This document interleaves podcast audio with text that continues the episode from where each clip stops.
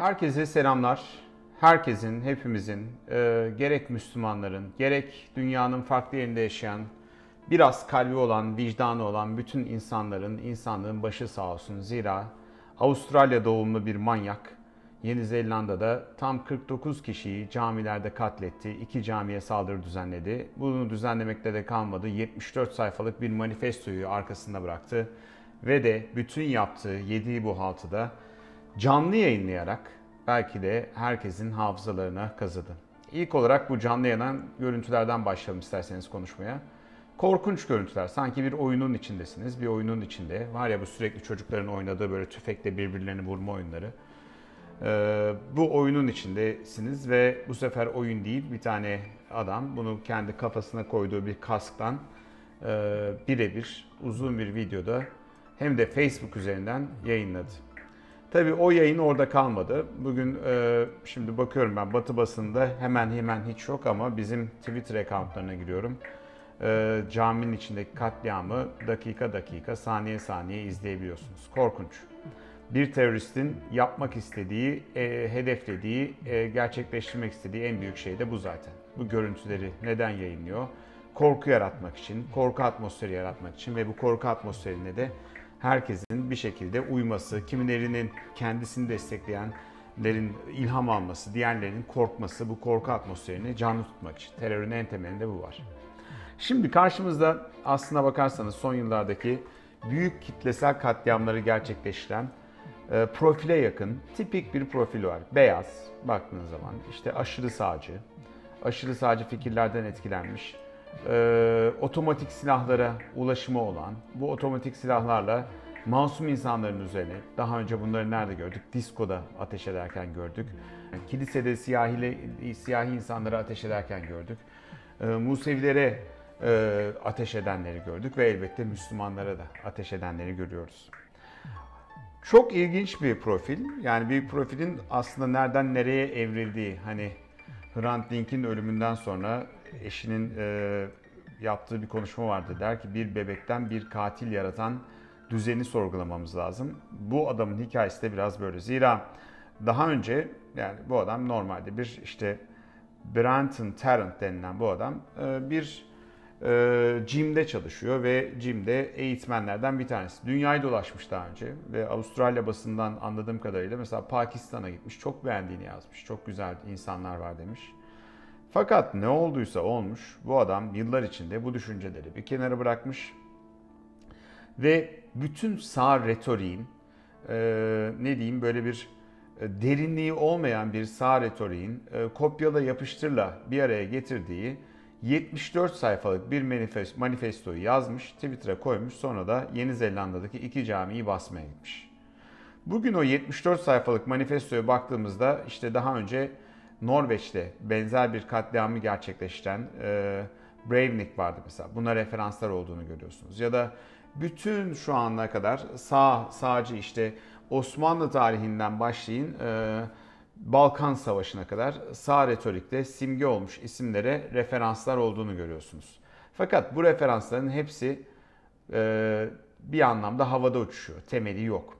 Fakat çok önemli başka bir özellik var. Bütün bu referanslar aslında bu adama gökten zembille de inmemiş. Yine bakıyorsunuz özellikle Avustralya basını adamın sosyal medya hesaplarını allak bullak ediyor. Oradan aldığım bilgilere göre e, bu adam e, çeşitli Yeni Zelanda'da e, çeşitli sağcı grupların forumlarında bayağı daha önce silahını koymuş işte demiş bununla demiş ben immigrantları yani göçmenleri bu e, cezalandıracak. İşte en iyi başka çözüm kalmadı gidip basmak lazım bilmem ne yapmak lazım. Yani bu söylemlerini bir anda bir günde böyle gökten zembille kafasına inmemiş. Yıllarca yavaş yavaş yavaş yavaş bu e, sağın daha doğrusu ultra sağın, faşist sağın söylemleri e, bu adamın bir şekilde beyninin içine yerleştirmiş ve bir e, spor eğitmeninden bir gözü kanlı bir katile dönüştürmeyi başarmış. Şimdi herkes şunu sorguluyor. Bundan sonra ne olacak? Zira bu ne ilk ne de son ne de son olacağı benziyor. Peki neden bu e, adamlar böyle çıkıp e, bu kadar kolay e, bu tür büyük şiddet eylemlerine yönelmeye başlıyorlar, başlayabildiler? Burada da karşımıza son yıllarda dünyaya belki de hükmeden e, bu sağ retoriğin e, bir anlamda görünür ve kabul edilebilir olması gösteriliyor.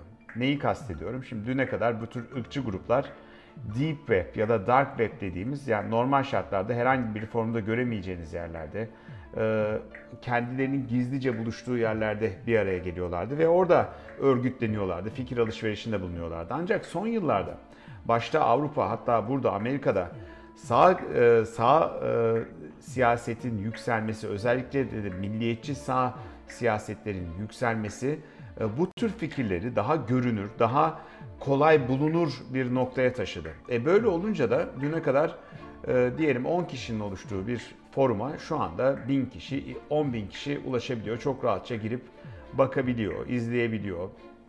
Hatta görüşlerini bildiriyor. Tabii e, Yeni Zelanda'nın en büyük gafleti böyle bir e, konuyu ciddiye, yeterince ciddiye almamış olması diye düşünüyorum. Zira bunlar da yakın yakın olarak bence istihbarat teşkilatlarının gözetimi altında. Çünkü burada bir şiddeti besleyen bir düşmanlaştıran, insanları düşmanlaştıran ve bir anlamda şiddete yönelten bir atmosfer oluşmuş durumda.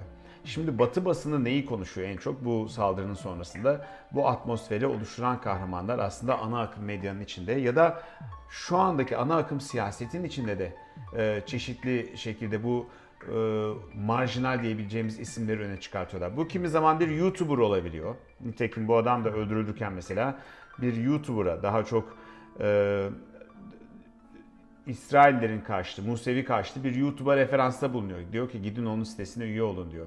İşte başka yazdığı 74 sayfalık e, saçma sapan bu yani manifestoda güncel çeşitli isimlere kitaplara gönderme yapıyor. E, artık yeni dünya düzeninde yeni bir tehlike var.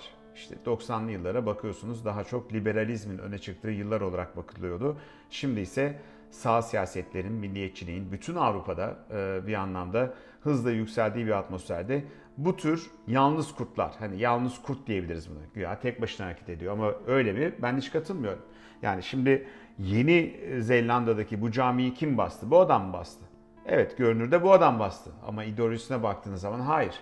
Avusturya'da yükselen milliyetçiliğin de izini görürsünüz biraz kazıdığınızda. Amerika Birleşik Devletleri'nde adı konulmayan e, yükselen e, mülteci karşıtlığının da bir parçasını görürsünüz. Ne bileyim İtalya'da yükselen sağ siyaset, siyasetten de birkaç kırıntı bulursunuz. Yani bütün bu sözleri toparlarsam gelmek istediğim nokta şu.